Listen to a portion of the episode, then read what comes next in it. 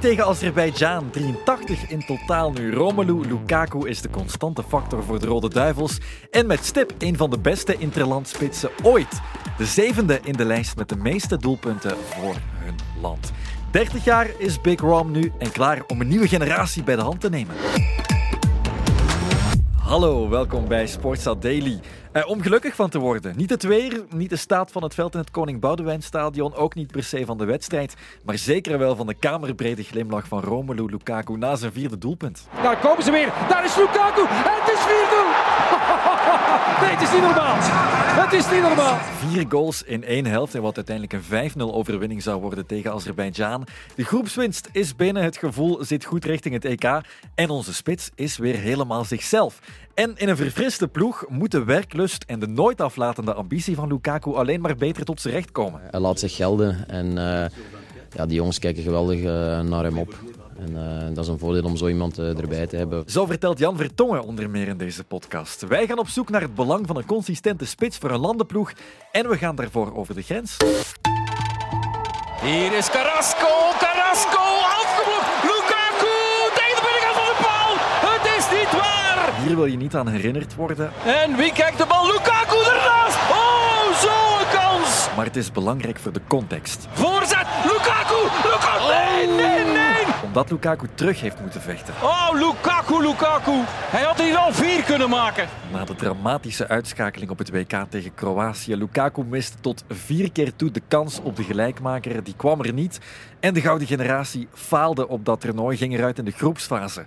Lukaku kwam op dat moment pas terug van blessure, na een moeilijke periode ook in zijn carrière, met een tweede mislukt avontuur bij Chelsea en een moeilijke tweede start bij Inter. Enkele maanden later vertelde hij dit erover bij CBS Sports en analist Thierry Henry. Yeah, you know, it was uh, very tough for me, like a tough couple of weeks, you know, where you know I was like on bit of edge. I think for the first time in 15 years of playing football, you know, on that world stage that I went through a moment like this because I let my country down, you know. Lukaku vond dat hij zijn land in de steek had gelaten, maakte het moeilijkste moment in zijn carrière mee.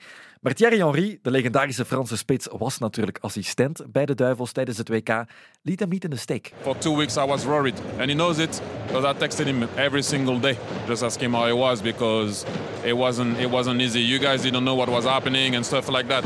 But it wasn't easy and he came out of it. This is why I'm, I'm very proud of him. Die dagelijkse berichtjes hielpen en vandaag staat hij er terug. Lukaku kon na een lange saga deze zomer terug naar Italië. Het werd AS Roma en daar werd hij herenigd met coach José Mourinho, die de nationale topschutter opnieuw aan het scoren kreeg op clubniveau.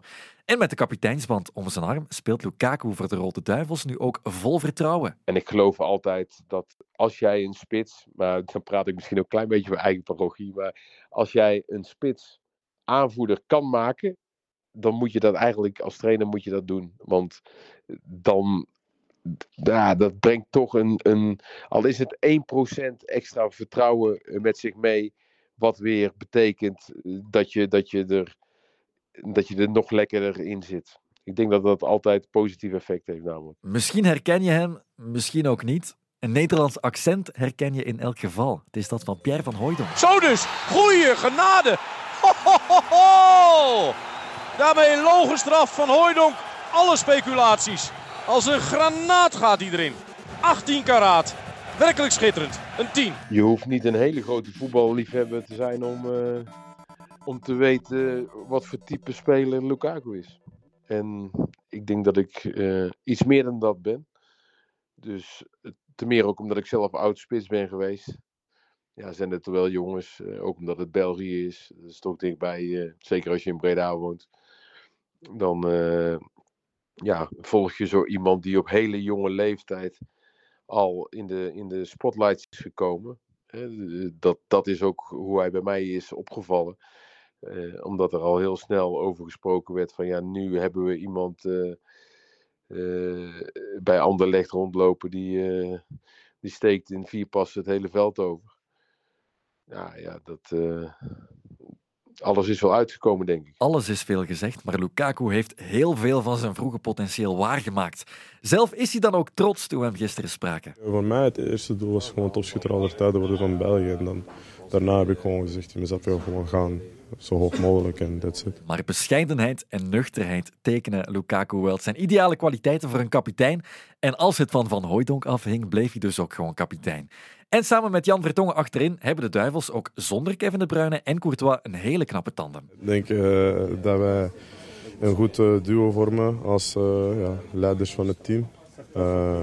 hij van achter, ik van voor. ik denk dat we elkaar begrijpen ook buiten het veld. Wij kennen elkaar heel goed. Dus uh, ja, ik denk dat we deze groep veel bijbrengen. En dan moet het niet verrassen dat Jan Vertongen zelf ook erg te spreken is over de leiderschapskwaliteiten van Lukaku. Aanwezige uh, type leider. hij, hij, laat zich gelden en uh, ja, die jongens kijken geweldig naar hem op. En uh, dat is een voordeel om zo iemand uh, erbij te hebben. Van die, die gasten die, uh, die natuurlijk al bij de grootste clubs van de wereld spelen. Heel veel kwaliteit hebben. Die dan nog die opkijken naar iemand die zo bescheiden is en zo hard werkt. Ehm, ja, dat is, dat is van goud waarde voor een groep. Voilà, de ervaring van een topspits die op zijn dertigste nog lang niet over zijn top heen is. En alle ervaring die hij over de jaren heen opbouwde in de top van het Europese voetbal, maar al te graag doorgeeft. Ook aan Jeremy Doku, de bliksem op de linkervleugel. Hij is iemand die veel praat, hij is iemand die uh, echt de leiding neemt. En uh, we appreciëren dat allemaal. Als hij praat, luisteren we. Uh, maar dat is niet het enige, want er zijn mensen die praten maar dat niks tonen. Maar hij toont echt altijd op veld dat hij er is en dat, hij, dat ze op hem kunnen leunen. En dat, en dat, is heel goed. En Doku weet dat hij zichzelf eigenlijk ook altijd moet bewijzen aan Lukaku. Zijn grote broer, zegt hij zelf. Want de grote volgt hem en andere jongelingen in detail. Ja, tijdens training of zo. Uh, kleine details. En uh, ja, ik kijk heel veel naar details. Ze weten dat ik heel veel naar, naar hun wedstrijden kijk hoe dat ze ook trainen, naar, uh, gewoon naar de kleine dingen. En uh, meestal als ik advies geef, ja, ik heb het geluk dat ik ook gelijk heb. Dus uh, uiteindelijk is het gewoon een kleine details geven, maar we moeten niet te veel informatie geven. Want het zijn jongens die gewoon natuurtalent hebben. En ik denk dat ze altijd hun, een beetje creativiteit, hun creativiteit moeten laten gaan. En voilà, dat doen ze ook wel goed. Lukaku praat als een trainer en dat kan de jonge groep dus gebruiken. Als Doku en Bakayoko van op de vleugels kunnen toveren en Lukaku blijven vinden, dan kan dat tot hele mooie dingen leiden. Weet je, dat is uh, heel, veel, heel veel nostalgie voor mij, want uh, in de jeugd van Anderlecht heb ik altijd met zo'n type uh, wingers gespeeld. En daarom scoorde ik altijd superveel. Dus ik denk dat het gewoon voor mij makkelijk is. Want ja, als je met jongens speelt die de type opleiding als u hebben gehad, ze weten waar, je hoeft niet veel te praten met hun. Het enige wat je moet zeggen is gewoon van oké, als je je manneke voorbij zet, kijk waar ik ben. En voilà, dat, uh, dat, gebeurt er. En Lukaku is voor hen uiteraard ook een dankbare afmaker, anders scoor je geen 83 doelpunten voor je land. Voor zo iemand zouden ze bij onze Noorderburen veel over hebben. Die hebben we eigenlijk altijd wel gehad. Uh, maar ja, als ik naar die statistieken kijk, hè, 113 interlands, 83 doelpunten. Ja, onze all-time uh, topscorer is, is volgens mij nog steeds Robin van Persie met 50. Ja, daar zit toch wel een aardig gaatje tussen, zeg maar. Uh, tussen, tussen Lukaku en, uh, en Van Persie. Dus ja, het feit dat hij uh, zoveel doelpunten heeft gemaakt, ja, dat, dat geeft ook een stuk zekerheid voor het Belgisch elftal. Mm -hmm. uh, en, en daarnaast hebben jullie ook nog wel nog meer goede spitsen. Maar ja, die, die, dat hebben wij ook in, in eind jaren negentig gehad ja, daar hadden we een overvloed aan, uh, aan, aan goede spits. Ja, dat is heel erg jammer voor die jongens. Maar die komen niet echt aan bod dan. En, en als de nummer 1 constant zo blijft presteren. Als Lukaku heeft gedaan, ja, dan uh, moet je genoegen nemen met een, uh, met een invalbeurtje. Loïs Openda bijvoorbeeld is zeker op komst, maar de impact van Lukaku nabootsen, zeker in de context van hoe interlandvoetbal zich afspeelt, dat krijgt hij nog niet gedaan. Maar Van Hooijdonk raakte de Nederlandse topschutter aan. Robin van Persie ken je ook wel. Dit is geen buitenspel bij Van Persie. Van Persie, en die komt erin! Ja! Het is ja! Het is 1-1! Het is 1-1, wat een wereldgoal!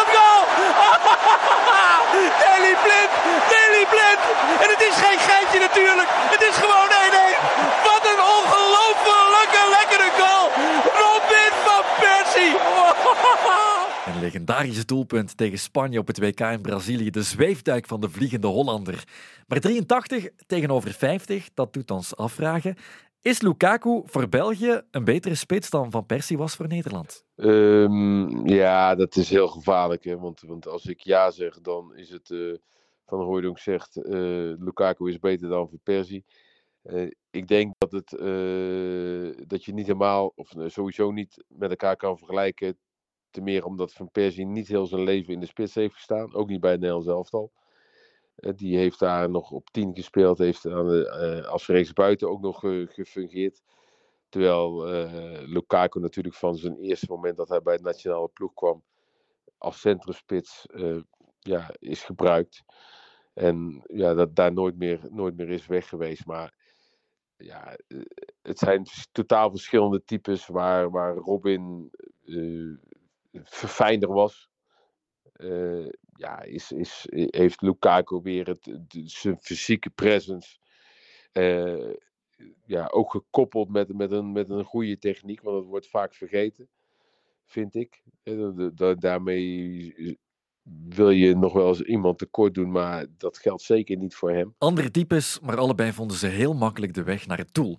Lukaku nu opnieuw dus, na de moeilijke periode voor deze zomer. Maar nu is hij terug op het goede pad bij AS Roma en onder José Mourinho. I'm not one of, of the bottle. I'm a, I think I'm a special one. Je, het kan wel eens ergens een, uh, een mismatch zijn door omstandigheden bij een club. En, en dat het niet de club is, of niet de de omgeving is waar je uh, je prettig bij voelt. Maar ja, dit is een trainer. Uh, ik heb hem zelf ook nog een maand of uh, drie gehad bij Benfica.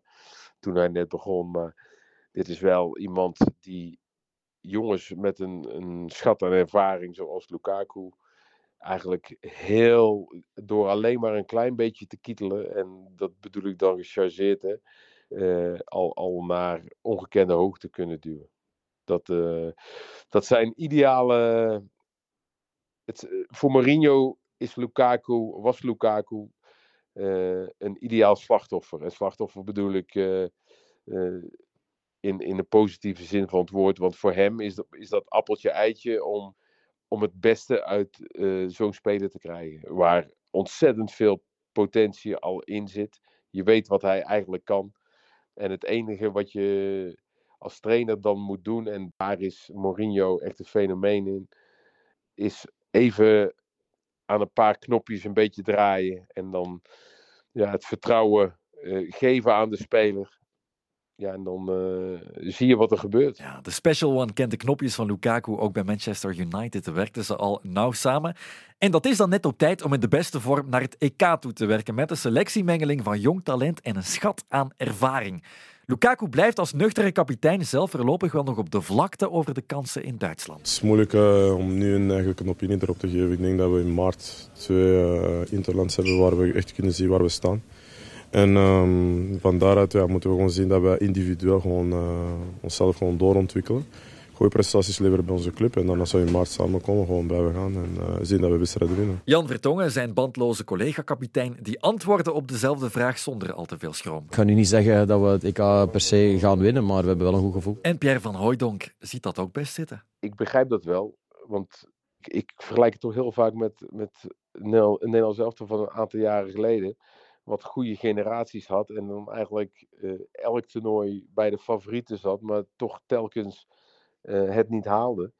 Uh, en dan naarmate dat je dan weer een paar nieuwe gezichten erbij krijgt, nieuwe talenten, dat je dan toch weer denkt, hé, hey, we, doen, we doen weer wel mee. Ja, ik, dat snap ik van Vertongen.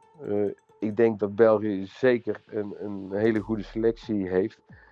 Maar het zou met name voor, voor de Vertongers, de Bruiners, uh, Courtois, Lukaku's toch wel een kroon op een werk zijn met de nationale ploeg. Als dat gekoppeld zou kunnen worden aan een, aan een prijs. Dat zou het zeker zijn. Aan de gemiste kansen in het verleden. Te hard van stapel lopen gaan we niet doen. Een 5-0 tegen Azerbeidzjan zegt ook heel weinig. Maar met de groepswinst en een ambitieuze en bij momenten flitsende ploeg kunnen we wel hopen. En dan moeten we nog zien wat de herintreden van Kevin De Bruyne en uh, Thibaut Courtois zal bijdragen. Tot morgen voor een nieuwe Sportsa Daily.